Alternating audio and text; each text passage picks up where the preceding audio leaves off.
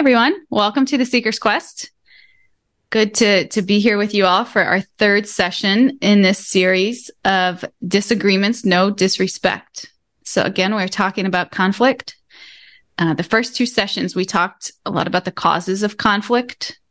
Again, we talked about differences in expectations or unrealistic expectations. And We talked about differences in perceptions just on the last class. And then um, this episode, or and then we also, I always forget this one, the um, miscommunication. That's also another cause of conflict, which which we didn't so much elaborate on or dissect as much as we did expectations and perception.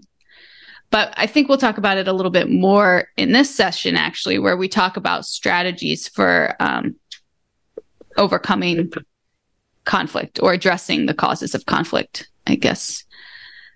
So that will be our focus this session. And we probably won't get all the way to forgiveness, which we planned on doing today, but nothing ever goes according to plan, which is something the universe is teaching me that I have to get used to. so uh, we'll probably cover that in the next one.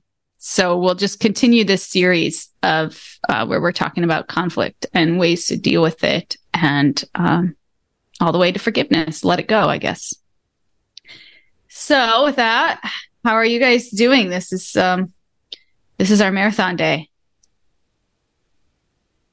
Yeah. I love, I love a marathon. Do you love a marathon? Have you ever ran a marathon? No, I just love looking at it, the idea of it, the concept of it.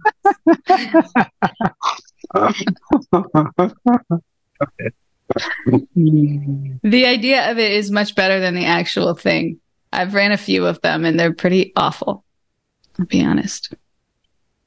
But this marathon's way better. I actually like this one. yeah. I think both of you like it because I do all the work. That's true. we just kind of sit and throw things at him. we throw things at him and see if he can arrange it in something intelligent, and then we feel good about it. mm. So I'd say that uh, we'll look at communication for handling conflicts. So on a spectrum, whenever there is conflicts or disagreements, there is something that is unlikable. There's something which will be unlikable. Oh, I would much rather it not be like this. But even what is unlikable can be on different scales. There can be unlikable and intolerable. I just can't live with this. I can't. I can't live with someone who has this idea. I can't bear even if such a person existing. So it could be intolerable. Now, this is very, very unhealthy, unsustainable. It is prone to conflict then there could be something unlikable and it's incomprehensible. I can't understand why somebody would think like that. But here, I can't understand it. But, but it's okay. Maybe it's relevant, maybe it's not relevant.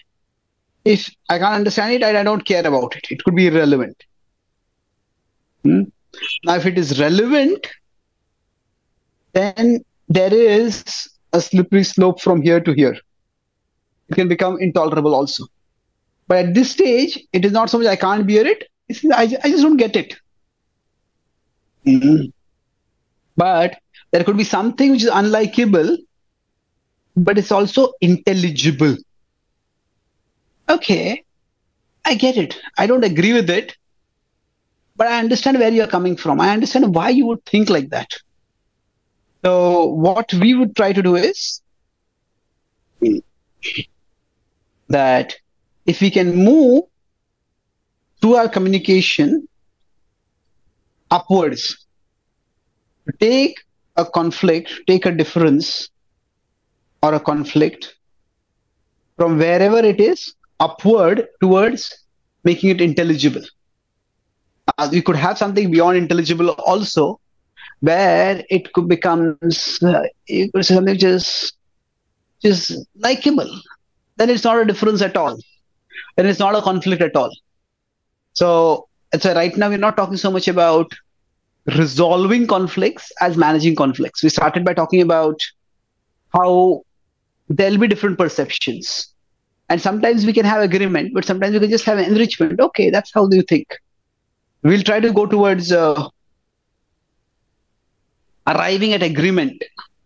But our focus was disagreement, but no disrespect. That is the overall overarching theme.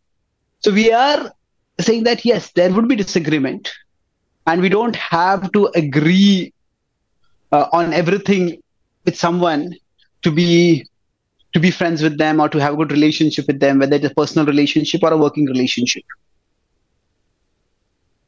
Yeah, you know, I saw this, this quote. Yeah. I saw this quote on social media the other day that said, stop having relationship problems with someone you don't have a relationship with or with people you don't have relationships with. And it's funny because yeah, it's like That's sometimes true. like you think the guy at the grocery store has to see things the way you do. And it's like, why? why do we get so hung up on that? Stop having a relationship problem with someone you don't have a relationship with. Yeah. It's sometimes we feel that we have to have an opinion on everything and others have to agree with that opinion. If somebody doesn't agree, disagree with us, then we have to have an opinion about that disagreement. Mm-hmm. So if I have a no. So if I want your opinion, CC, then I'll give it to you. yeah, what is that? What did you say once again? I said, if I want your opinion, then I'll give it to you. Yeah, yeah, that's true. That's a, it's a hilarious expression of a control freak. You know, it's like you feel free to express your opinion. The only condition is you have to agree with me.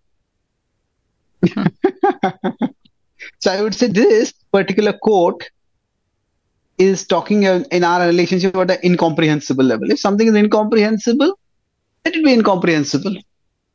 Uh, it's some we don't have a relationship with. Yeah, why does this person behave like this? Well, it's their life, it's their choice. I don't have to get involved in it. So sometimes we just make everyone's business our business. You don't have to do that. Yes, like you'd be so, surprised of how much conflict you can avoid when you just figure out proper boundaries for yourself and your relationships. That's been like a big one, I think, for me.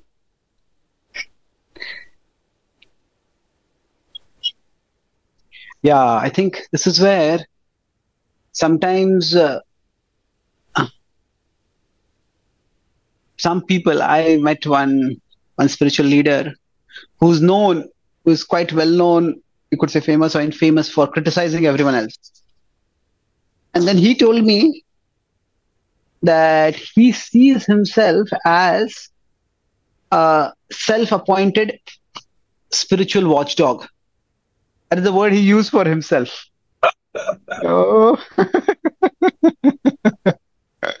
so, self appointed. He said something like a so everything that is wrong, I have to, I have to point it out. Well, no, you don't have to. We all have our jurisdictions, and in those jurisdictions, we have to do our we do our things. And yes, if there's something wrong, we fix it. But it's not that anything wrong anywhere in the world we have to go about fixing it. So something in the domain of incomprehensible, let it be there. But in that domain. Now, oh, go ahead. Yeah, yeah. You want to say something, please? Yeah, I was just saying that you know this incomprehensible. We can leave it as as being inconceivable as well, because something. Uh, there's two words in Sanskrit that I really like is achintya and agamya, inconceivable and incomprehensible. And mm just two words I think about often in my mind, and I'm dealing with you know, with the world and even when I'm dealing with the divine, yeah, it's okay to not understand. You know, and so, Yeah, the whole practice of I agree with you. acceptance, I use these two ways to, uh, you know, in my uh, intellectually understand that that I may not Yeah. understand. Yeah, I consider these as signs of humility in the intellectual domain. There can be humility in various domains. Mm. So the point is that is that I don't know everything. I don't need to know everything. Maybe I can't even know everything. That's intellectual intellectual humility. So in one sense, it's each of these is tough in itself. I don't know everything. To some extent, it is not too difficult to acknowledge that in today's world because Google and ChatGPT has just exploded the knowledge that is available for humanity. So nobody can know everything. Hmm? But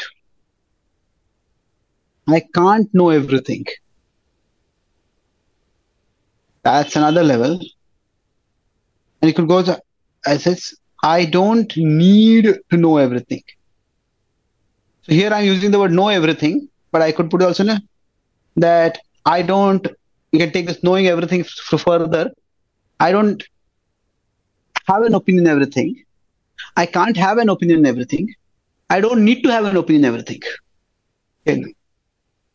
I just noticed your And then hand that, got better. sorry? I just noticed your handwriting just got better. Hmm. Oh, really? you know, the way my mind sees it is like for somebody had made some salad for me when I was in one city and asked me how was the salad. So I said, I liked yesterday's salad.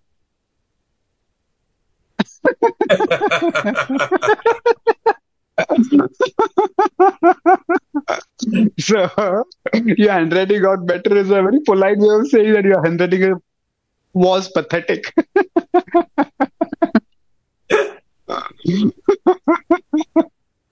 you know, actually better is is a very ambiguous appreciation. You know, better can be from good to better, or better can be from bad to better. so it's got better. That what it means, you know, that it was a starting point from where it has come. so communications. Yeah, communication. Yes. Hmm. So now, this there are things which you might need to just keep in the incomprehensible domain. And again, this actually, in one sense, this communication goes back to the uh, the first point about expectation and perception. Expectation. I don't need to know everything. So, but if we come forward that okay, if something is at the intolerable level or something at the incomprehensible level, and it is relevant for me. So, how do I go about bringing it towards the intelligible level?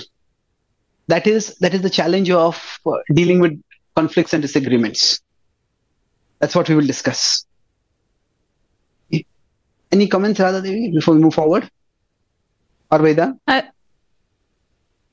I like what you said about intellectual humility. And I feel like if our goal is really to to grow and to learn and we understand that we're just part of the whole, like a very very small part, then it almost becomes second nature like we want feedback. We want to hear how we could do better. We don't we we only are really defending our territory when we're so stuck in our ego thinking that we have all the answers and we need to have all the answers to be of value but if we can let go of that and accept like actually we're part and parcel and that's awesome because that means we have the opportunity there's room to grow and to expand then then it's great then then we're of the mindset where it's like please tell me your opinion doesn't mean you have to agree with it but it at least gives you something to to decide if you want to, you know, use it, do something or not. True. So now the Bhagavad Gita talks about effective speech. It essentially talks about, it doesn't use the word effective, but it talks about discipline of speech. That discipline or austerity of speech, it means that to speak, just like when we discipline something, or some say if there's water and water is flowing here and there then it can't be used for much. But if the water flows in a particular direction it goes over the big flow or a waterfall. It's the flow is disciplined in a particular direction then the water can be used to generate power electricity and other power. So disciplining in one sense means tapping the power So if you tap the power of speech, then that itself will make the speech effective. So to make the speech effective, the the Gita talks about two main characteristics of speech that it has to be sensible. And now these are not although I drawn it like a pendulum, these are two components, and they can be a pendulum also sensible and it has to be sensitive. So sensible is what addresses the the head part of us, the reason use it. It sort of addresses our reason. It deals more with the objective reality. And within this, it talks about two broad things. One is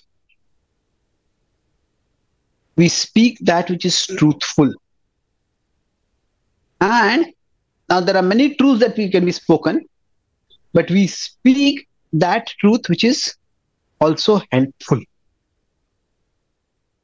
So if I am in a close relationship with someone, and if there's birthday, it's their birthday, and I say, you know, I'll give you a gift that will change your life. We have been in a relationship for 20 years, and today I'll tell you all the faults that I've observed even in the last 20 years. And knowing all these faults can help you to change and become a better person. Well, that's maybe the, all the faults are true, but that's utterly unhelpful. We all can improve, but we have like small capacities to improve at a time. It's somebody's asleep, and you put a small, drop a small pebble on their head they wake up. But you drop a dozen rocks on their head, they're not going to wake up, they're going to go to permanent sleep. So it has to be sensible, sensible means truthful and helpful. Satyam yeah, I feel like, hitam. I feel like I did that with my family. when I when I started figuring this stuff out, I'm like, all right, let me tell you what's wrong with you. You guys are gonna like this. They didn't like it. Nobody likes it. Yeah, it's. I think we all do that. I also, when I was introduced to bhakti, there is in religious terminology there is this thing called the zeal of the new convert. Hmm? The new convert thinks that I know everything, and I'm enlightened, and everyone else is ignorant, and I'm going to enlighten everyone.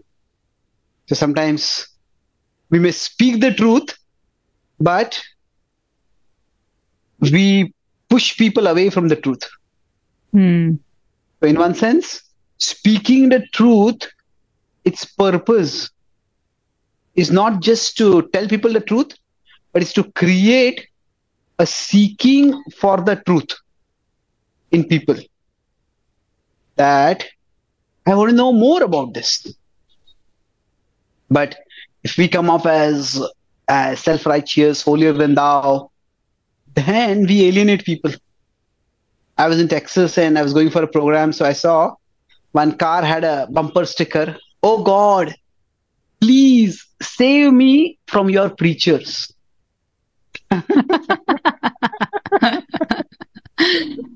That's pretty so, funny. Yeah, yeah it's like saves us through. Yeah, go ahead.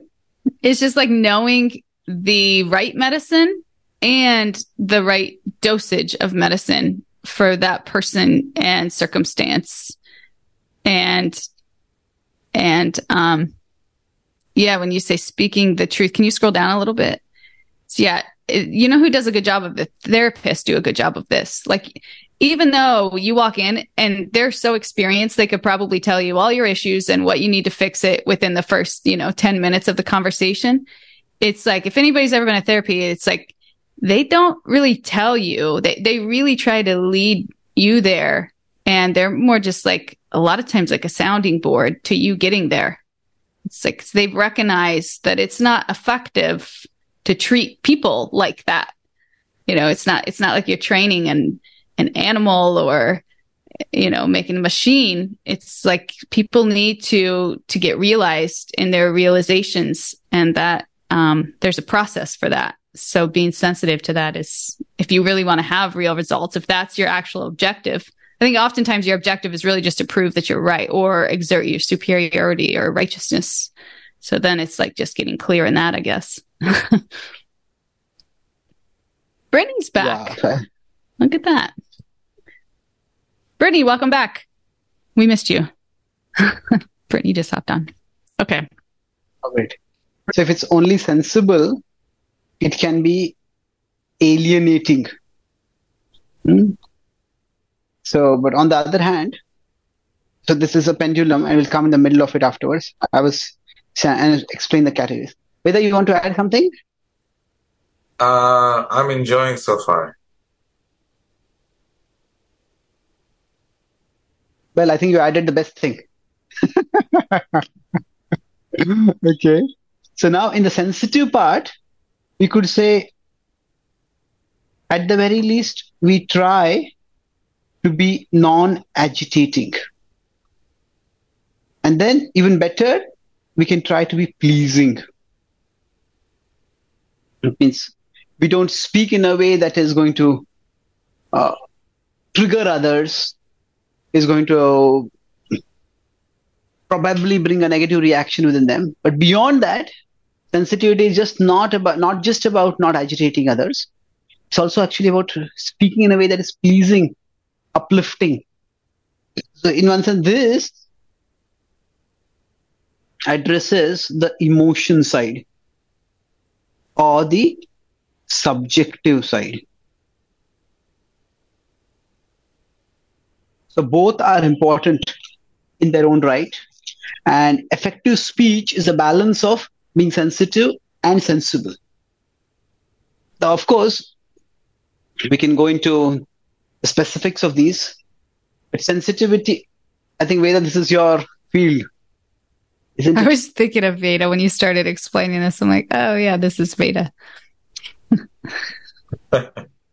So we are sensitive to your, so we are sen- we are exhibiting sensitivity towards your sensitivity. so, would you like to elaborate on the importance of being sensitive? I think you know the the balance which you're talking about is it's it's it's powerful. If you go up again a little bit, yes, yes, you know, sensible.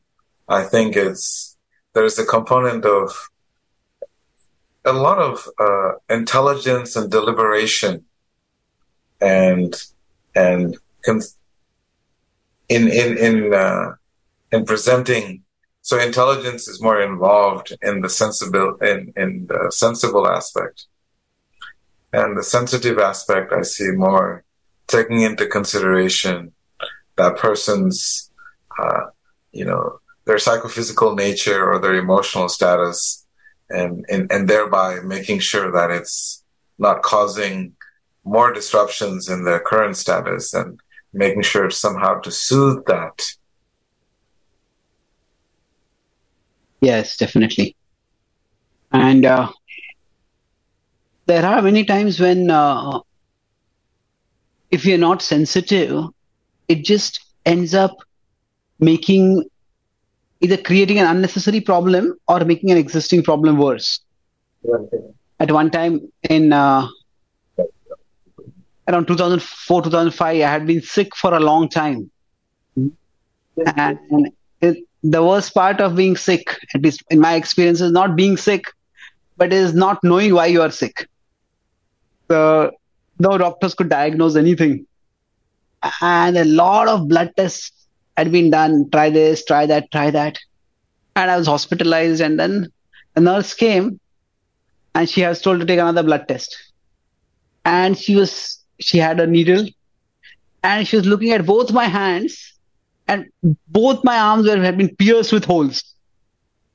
So she spent almost five minutes looking at the various parts in the hand to find out, hey, where should I, where should I pierce?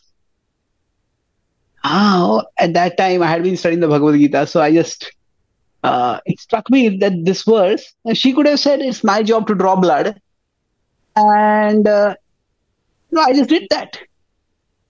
But and she would have just done her function that way, and she would have been right in one sense. Okay, just uh, she drew the blood, but she's sensitive enough. That means she knew that I already had some cuts, some bruises, and piercing over there would cause more pain. But she took the time to find out where she could pierce. So similarly, in one sense, being sensitive, it, it just means being aware of people's, you could say, sore spots or their tender spots.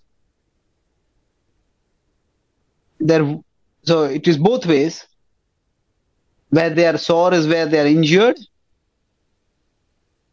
It could say tender is where they are vulnerable. Now the two two can be similar, uh, can be the same, but the two can be different also.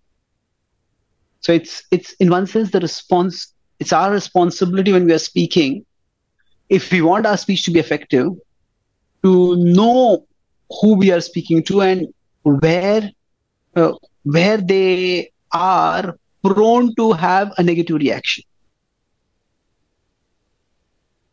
That's that sensitivity. It's it's a very delicate uh, matter because it's hard to uh, know the different uh, scars that people carry internally because human beings are pretty apt to uh, kind of cover those so well so that you don't really know.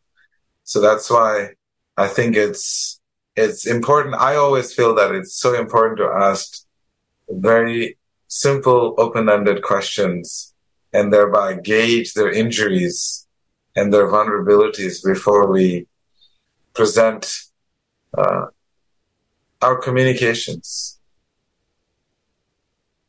because it's uh, it's complex and by asking those simple open-ended questions and then they will decide whether they trust you to reveal their injuries. You know, did you see this?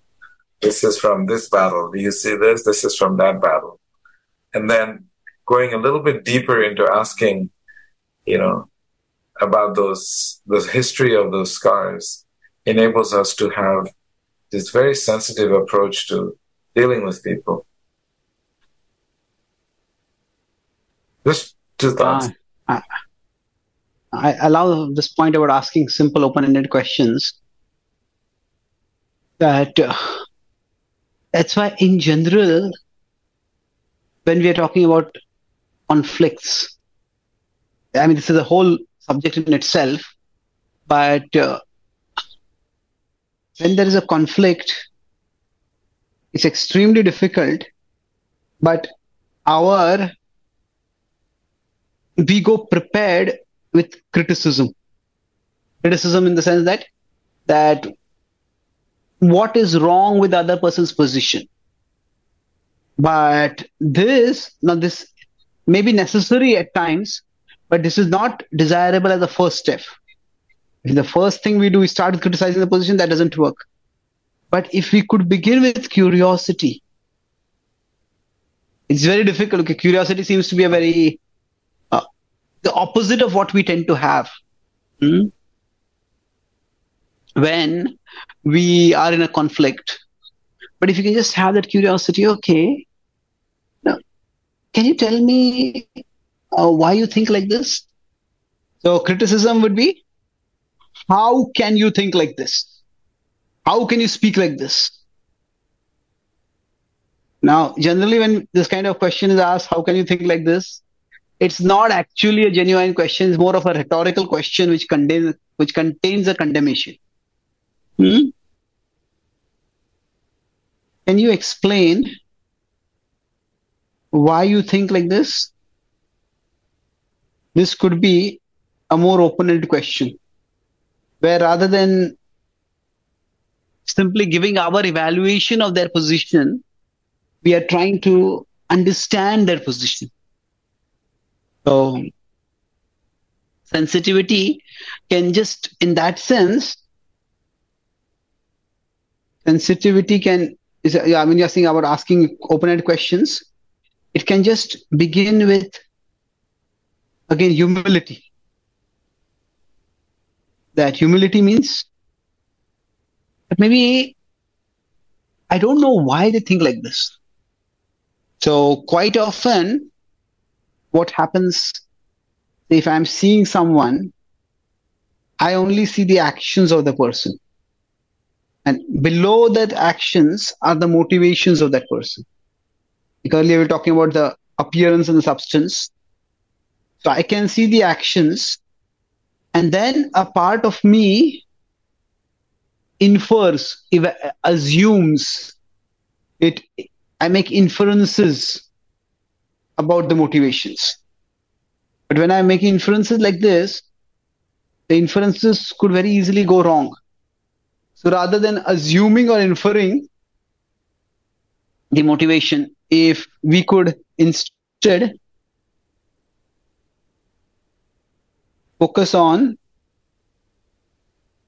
simply inquiring, that could be very helpful okay, then we get a get a handle on the person. We get a hang of where that person is coming from.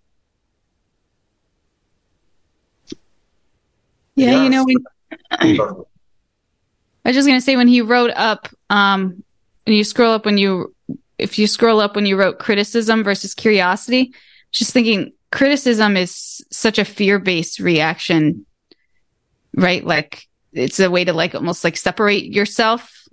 Uh, d- definitely fear based and curiosity is is more love based right? It's it's like trying to seeking to understand. And in that mutual understanding um that authentic connection that exists criticism is just there's no connection there. It's just okay let me tell you why you're bad and i'm good or why you're wrong and i'm right. And then automatically that connection is like severed.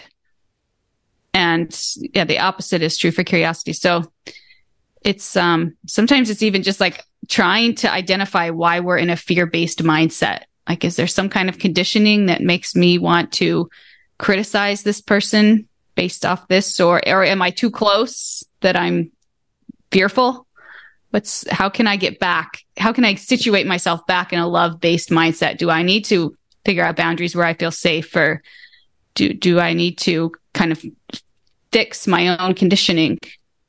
So, yeah, that's a good point. When you said fear based, I had thought of security based rather than love based. And I was thinking more in terms of, say, if there are two people, and when I'm seeing the other person, this person has a different opinion, then when I, I want to criticize, that's because I'm afraid. What does this mean?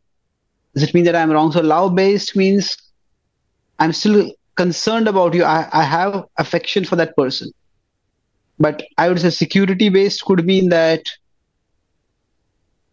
uh, even if that even if that person has that opinion, it's more like I have a foundation. So because I have a foundation, I have deep roots. So I don't feel vulnerable. It's almost like when two people have different opinions, you have to be wrong for me to be right. Mm, that does it doesn't have to be like that. So it could be love based, it could be security based also. Hmm. Um, If you So, no, go, go ahead, Veda, please. go up a little bit. There we go. Yeah, yeah, it's good. You know how you put sensi- being sensitivity is begin with humility.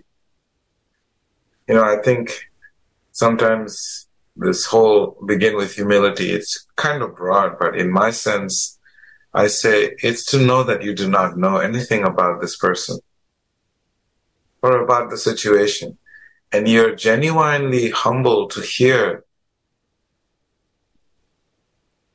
the, the, the narrative of that person that you're dealing with. And unless you have that humility that I don't know what this person is feeling. I don't know what this person is thinking. And I'm that when that curiosity is there with humility, curiosity in itself will not work because it will not have the genuine emotion of humility to follow it. So I think that unless we really understand that, in my opinion, I feel that there has to be deep sense of humility in it that I do not know what this person is going through. I do not know how this person feels. There's not, not much that I know. And so from that space of humility, then that curiosity, because curiosity in itself can be blah, you know, like I don't really care, but I just want to know. But that humility and curiosity because it brings that spiritual element and which is compassion, not just, you know, empathy and sympathy, but there's truly a, a desire to help someone. And that is Vaishnava, that is divine quality of compassion. So that's something I was thinking about as you were sharing, Radhapriti. Yeah. yeah, you know, Veda, I feel like um, you I feel like you really exude this. And it's, you know, when you're around people like this, because I feel this way with you and I've communicated this to you, like the level of trust that you feel, like with Veda, when I'm talking to Veda, I feel like I'll just like blabble, like I'll just like tell him anything because I just like, I'd feel so like accepted and, um, and it's, and I can feel that in Veda. And when I feel that in Veda, it makes me want to be like that because it's really it, it's like again the fertile ground needed for strong relationships is when you can show up with that without that um what's that word that starts with a p? Is it pretense? That's like i know you and i know your story and i know how you feel and where you are. It takes so much like courage to stand up and say i don't know you or your story or where you are how you feel and i want to hear it. I'm here for you and I feel that from Veda and I appreciate that. And I hope that rubs off on me. Right, see, see, I'm on the hot seat. Bail me out.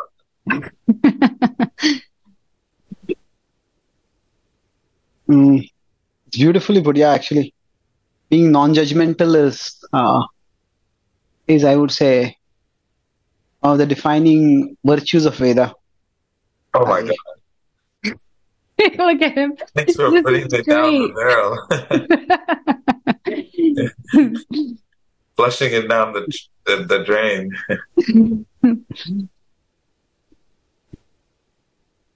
well, you know what you're saying. It just triggered me. It's this could be a whole session in itself. Curiosity and humility. When we have both, we seek to know so that we can understand and grow. But oh when we have curiosity but no humility. We want to know to refute and reject. We refute the opinion and then we want to reject the person. Hmm?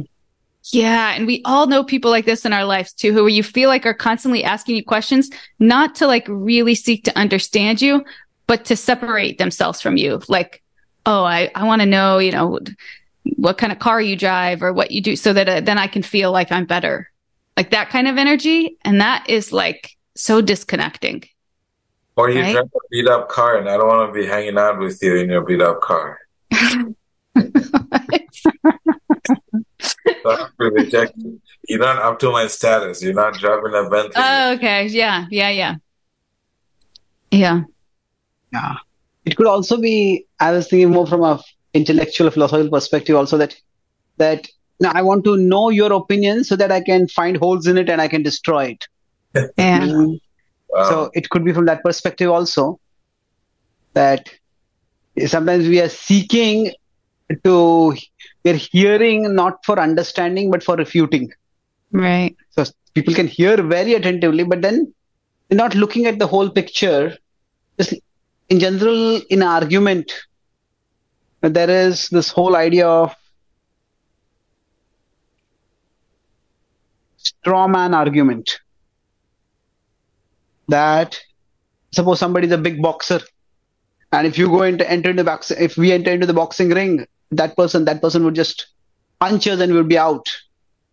So what we do is we get a a straw replica of that boxer, and then we punch that, and the whole straw replica just scatters. Hey, I defeated them. So it's like that. That's the idea of a straw man argument. We we misrepresent or present the argument of the person in such a way that only the weakest points in that arguments are there. So it's um, it resembles the other person's position, but it resembles only in its all its weaknesses. And the shape of that wrestler might be replicated in the straw man, but the essence of the wrestler is not there at all. So sometimes this can be, in fact, very alienating. If somebody acts as if they're curious and then they learn and they just go out and refute everything. So You know, you reminded me see of. Yeah? In, in, please go ahead. in the school, we used to have uh, classes that the teachers would give. And if it was just a peer giving a class, then all the students would try to ask questions. And the intent of the asking of those questions, it was nothing spiritual. It was simply, some of the questions were asked simply to show the audience that they're very intelligent. You know, it was like to prove a point that I'm smarter than you. And nobody actually asked questions or said anything to, you know, to, to, to learn. It was strictly an exercise of intellectual, uh, you know, wrestling match. Who could present themselves as being more eloquent or more intelligent or more precise or, or know more or make the other person feel, uh, like they did a lousy job. So this whole point of asking questions, I really feel it's a big, uh, it's a big uh, ditch that we can put ourselves in unless the intent of the question is right. Curiosity in itself, I feel, is insufficient. Yeah, agreed. Now, of course, if there's no curiosity and no humility at all, then it's just the disconnect will only keep worsening, will keep increasing. Now, if there is humility without curiosity, my understanding is that there'll be, at the most, there'll be some stagnation. Hmm? No growth. Now, this could be in the zone of, if you go back to the original graph, that this will, this particular curiosity plus humility will get us somewhere to the level of intelligible. From where will we start? Why do you think like this? Now, humility without curiosity, it might just keep us at the level of incomprehensible. Hmm? Okay, I don't understand it, I don't care about it. But quite often, if there's neither curiosity nor humility, that could very well take one down towards the intolerable level. Where a person starts thinking that, oh, this is wrong, and I am right in saying that you are wrong. So And that happens, it it's not only I am right in saying that you're wrong, but I have a right to say that you're wrong. That's fine. And I have a right to condemn you for being wrong. And that becomes mm, that becomes uh, terrible. It goes down toward the intolerable level. And here also, here it seems to, it's like something which is, it's almost like here, it's going upward to go downward. It's like you bring something toward the comprehensible level. You have curiosity. It's incomprehensible. And we hear something to make it comprehensible or intelligible, you could say. But after that, you just go back and show how it is totally intolerable. And this is outrageous. This cannot be accepted at all. Mm. Yeah. You know, looking at this, it's like you could you could put it in the context of relationships, each one, and see how like again, if you're in a relationship with someone and you're humble, but you don't really ask a lot of questions or make much endeavor, you don't really get to know them very well, likely. And the connection is just kind of like stagnant. Like maybe there's a lot of respect there, but there's not much like connection. Uh, same way in like your spiritual practice, right? If you're, if you're humble and you're open, but you're not really like actively seeking, then your, your growth is probably going to match that. So this, it's interesting how you could put this in different contexts and it, and it all holds true. Huh. Thank. So, or even like material endeavors, really, how successful you are at work. You know, if you go in with a like, oh, I know it all attitude, nobody's probably going to really want to work with you and you're going to be limited by how much you can grow by yourself.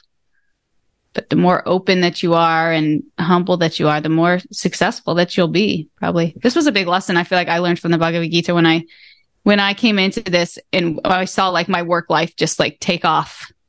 Just these two things, curiosity and humility.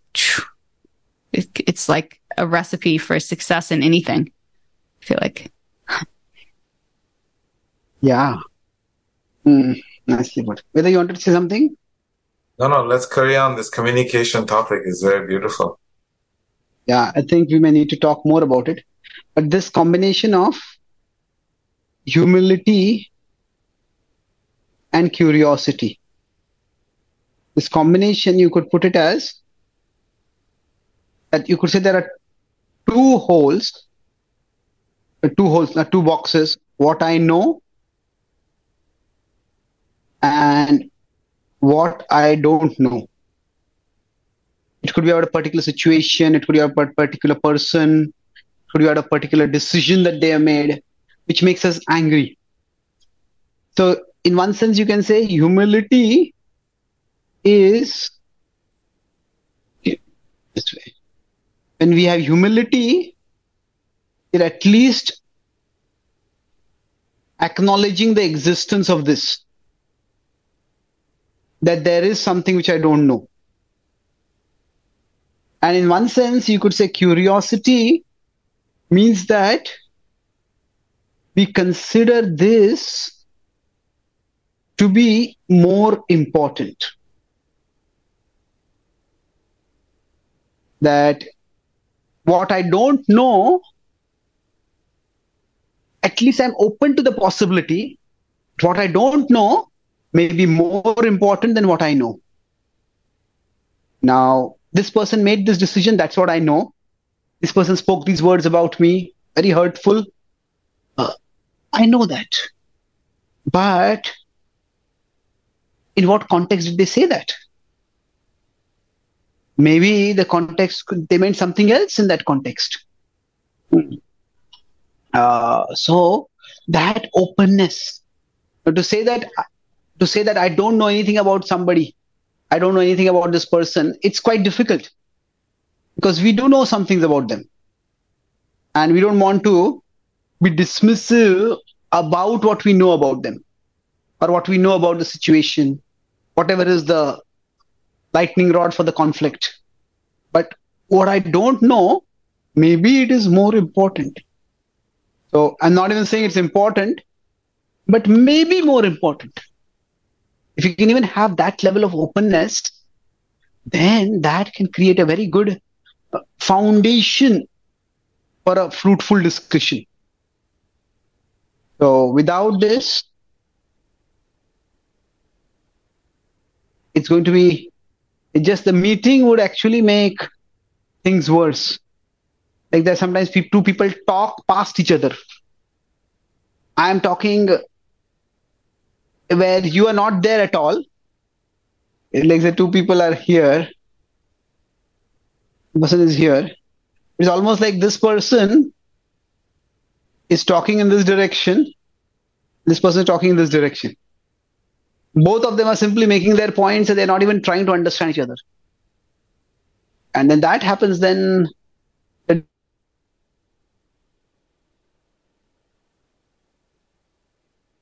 you see sometimes we you went Sorry? out a little bit. You went out a little bit. You were saying they talk past each other and when that happens and then you went out. Then things remain incomprehensible or they can even become intolerable because we talked and i only heard how you disagree with me and i just that reinforces my conception that you are beyond redemption. You are beyond uh, talking with also so that's why in uh, in geopolitics it is said that when the when the discussions stop the fights begin the war begins so at some level the discussions need to keep happening and that's what that comes from the foundation that what i don't know may be more important than what i do know Hmm. Yeah, like that saying, um, the more I know, the more the more I learn that I don't know. like when you when you actually start to understand something, especially in spiritual life, I feel like the more it's like, oh my gosh, I don't know anything, which is again such a beautiful part of spiritual life because it's like it's the point, like the ceiling raises so high that it's like you have no choice other to than to acknowledge your smallness. Then it's a relief. It's like, oh, I don't have to know everything. I'm actually, my value is not in how much I know. It's how much, it's in how much I can acknowledge that I don't know, which is like material, like a shift from material thinking to spiritual thinking, which then just opens you up for so much love from yourself and others, really. yeah i like to rephrase this slightly more i know the more i come to know how much i don't know Yeah.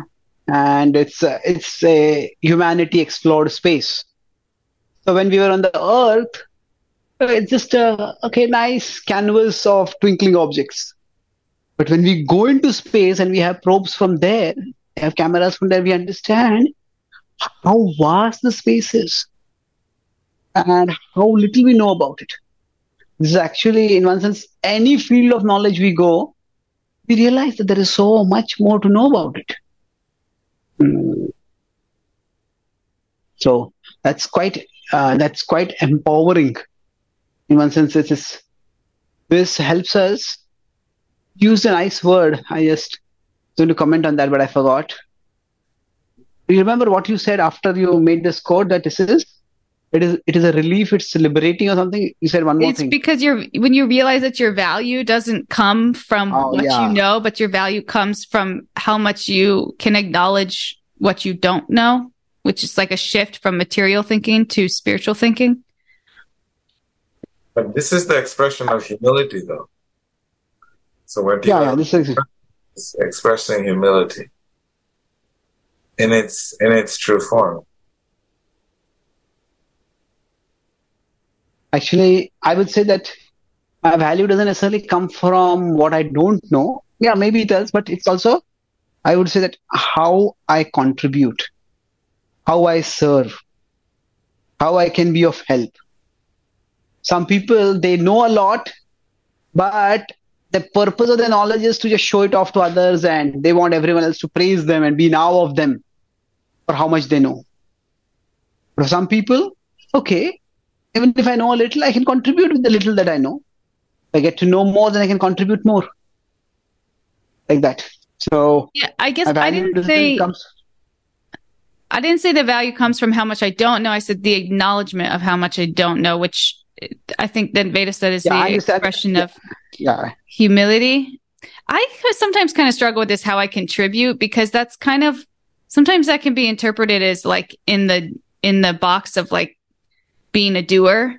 Like, okay, well, I contributed this much, and yesterday I contributed this much, so my value is bigger today than just like I don't know. I, I sometimes that kind of wording and it's Okay. just a little like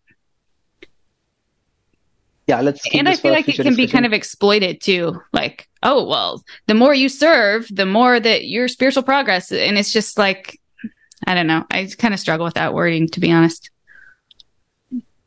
Oh, I was using the word contribute simply in the sense of make a positive difference over there.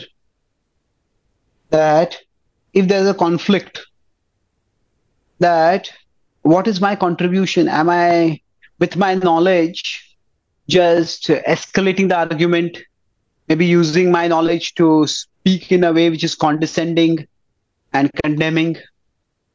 Or am I, okay, whatever I know, it may be little or more, I'm trying to build bridges. Am I trying to be a positive influence in the situation? I'd So, probably say something. I guess I'd probably say something then more that's like how I show up, like something that maybe seems to speak more to the essence than the result. Yeah, sure. You know, one Show up. It's probably just semantics, to be honest. Yeah.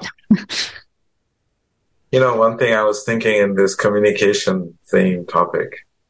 Sometimes more is said when nothing is said.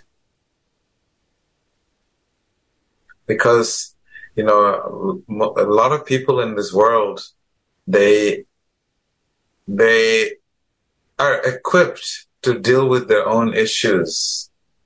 And the more we just simply listen to them, give them a year, listen to them, and they themselves, whatever issues they have, is resolved. I have this habit sometimes when people uh, call me about their problems. I'll put my phone on and I'll ask them a question and I'll let them talk. And they will talk. I remember one time I uh, started a conversation at, I think it was like 10 p.m. Someone was going through some difficulties. And I was in bed, so I took that call anyways, and I put myself on mute. I went to sleep and I woke up in the middle of the night after four hours, and that person was still talking. And, and then, They didn't. Now I'm gonna wonder. I'm and, gonna- and then, and then after four hours, they were still talking. and and I and I said, uh, I think it's time for you to rest right now. And then he goes on to tell me how much I solved all his problems in my sleep. because he said, you know, I just realized I, I have the solution and, you know, and he gave me his own solution. And I said, wow, that's phenomenal that you found your, you know, your, your, your solution. And I please get some sleep now. and this person goes to sleep. So this whole principle of communication, it doesn't always have to be that you have to say something. You have to defend your ground. You know, you have there's sometimes all someone needs is someone to listen to them and, and not even have to ask questions. That in itself, their issues get resolved because they got a chance to hear themselves and find their own solution because in sharing with someone your struggles, then I feel the super soul within the heart allows you to find some answers. That's something that I always keep in mind about communications. You don't always have to say something. That's an excellent point in counseling in general. Uh, maybe we should have a separate session on counseling also. I'm not sure how much it will help in conflict resolution when two people are there. I was thinking in terms of communication. Yeah, com- we're talking about communication for conflict resolution. Yeah. It's uh, it's you know, if I know that I'm speaking and you are sleeping, That's probably going to I increase know. the temperature of the conflict. I'm thinking like, what the I hell, shouldn't, I shouldn't have, I shouldn't have spilled the beans, huh? Hmm. You must have some special vibhuti in your sleep to keep saying hmm, hmm, hmm, something. Use an app for that.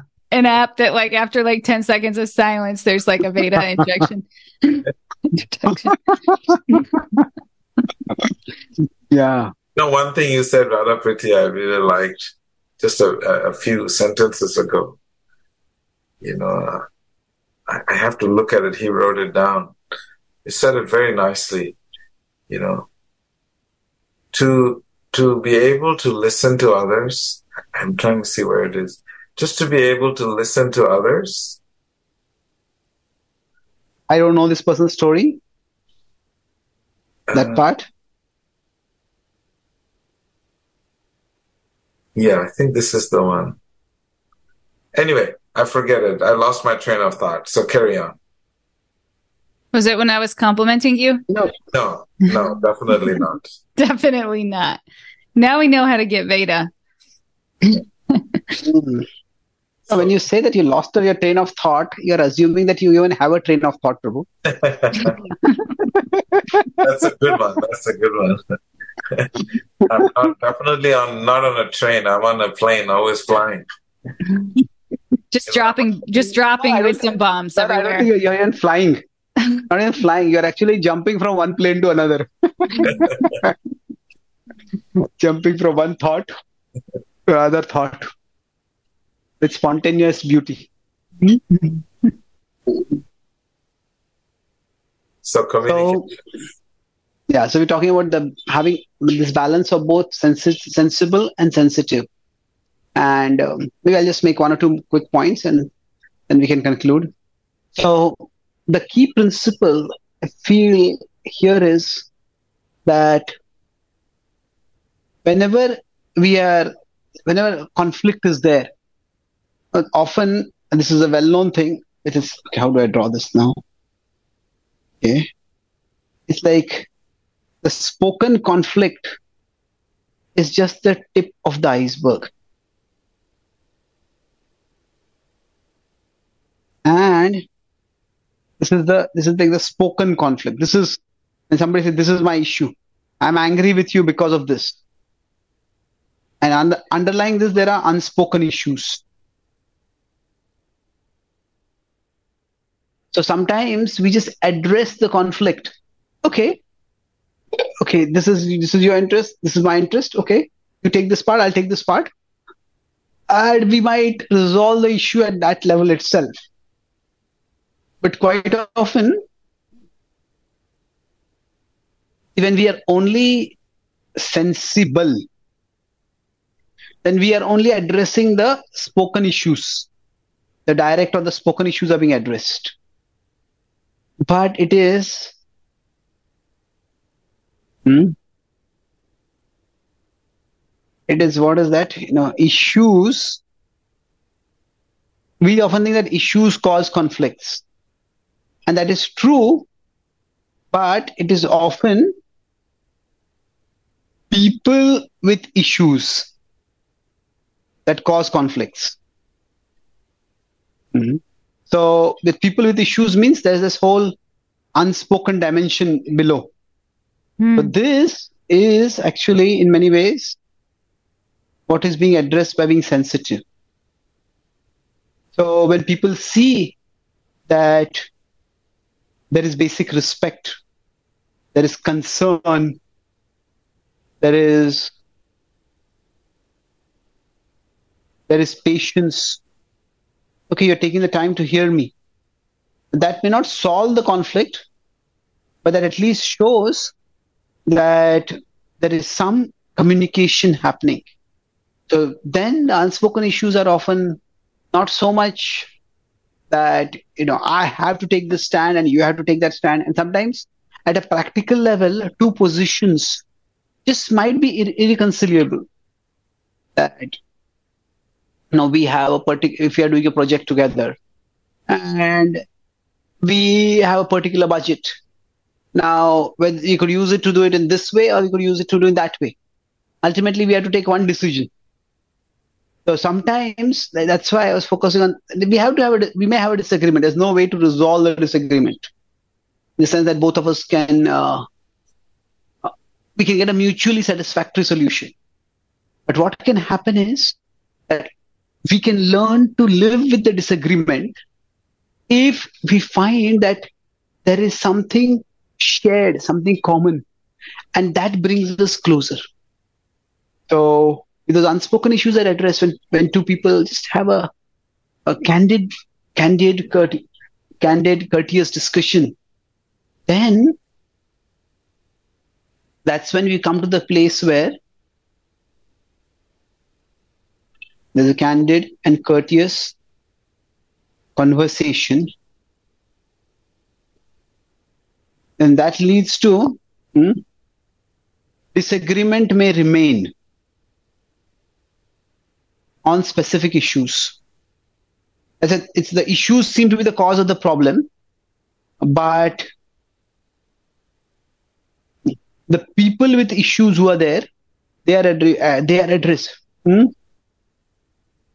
There is there's at a deeper level there is agreement comes on deeper things, deeper values, deeper purposes. And when that comes about, that actually can make a make not only the relationship survive, but even thrive.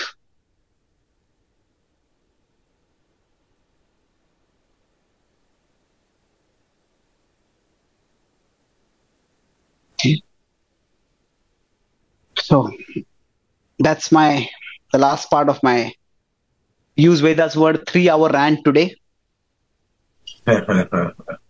mm-hmm. So, any concluding reflections, comments on this? On the bottom, I like when you went all the way to the bottom, your conclusion.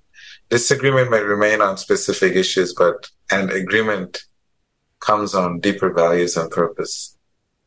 I really think that the, the core of communication is right there, you know, that what is it that we really, really value and what is our purpose in life? If, if this becomes the core, uh, uh, found, foundational of all dialogues, then communication will always uh, be in the mode of goodness and it will not go down to the mode of ignorance, where my way or the highway, you know. So I feel that in our lives, if we can try and find what is our purpose in life and what are our values related to that purpose. And all communications in life is based on those two core essence. Then all communications, I think, will be very, very pleasant in this world. So I love that. Thank you. So, Radhadev, anything? Should I summarize? Yeah, summarize. I was I liked Vedas. It was a great way to to end it. Mm. So today we discussed in the session about when there are disagreements, how can we deal with them in a way that, especially what role can communication play? So broadly talking about how communication can take something, some difference that is there from intolerable upward towards incomprehensible. Okay, I, I don't understand it, but I can I can live with it. And then intelligible yeah, I understand where you are coming from. The communication can take us up in this direction. So we talked about uh, for this purpose, how, how, how can we go on that journey? So talked about the Gita's balance of effective speech. You want it to be effective, it is sensitive sensible, sensitive, and sensible. So, sensitive uh, addresses the heart, the emotion, the reason, the emotion side, and the subjective side, and sensible addresses the objective side, the the reason side of things. And when both are addressed, then that is the most transformative. And then discuss elaborately about how to what sensitivity means or how can we increase our sensitivity. So one, one was open-ended questions. And for asking these open-ended questions this com- combination of humility and curiosity. The idea that there are things that i don't know and i want to know them maybe they are more important than what I do know. We talk about these four quadrants with humility and curiosity. And then uh, we discussed also uh, about how, uh, even if disagreements, if there is sensitivity, then we can, in one sense, we can, the issues may remain, but that only people with issues won't. People with issues will come closer. So that's how communication can play a role beyond just getting some external agreement to more like an inner alignment. So even if there's external, so we could say that we talked about a topic was disagreement, but no disrespect. So we could say that there could be outer disagreement. That may be there. And we live in a finite world with finite resources. So sometimes one course of has to be taken one course of action has to be taken. That may be dis- that may be disagreement but that will be inner alignment. And that's mm-hmm. what matters ultimately. Thank you very much. Hare Thank you.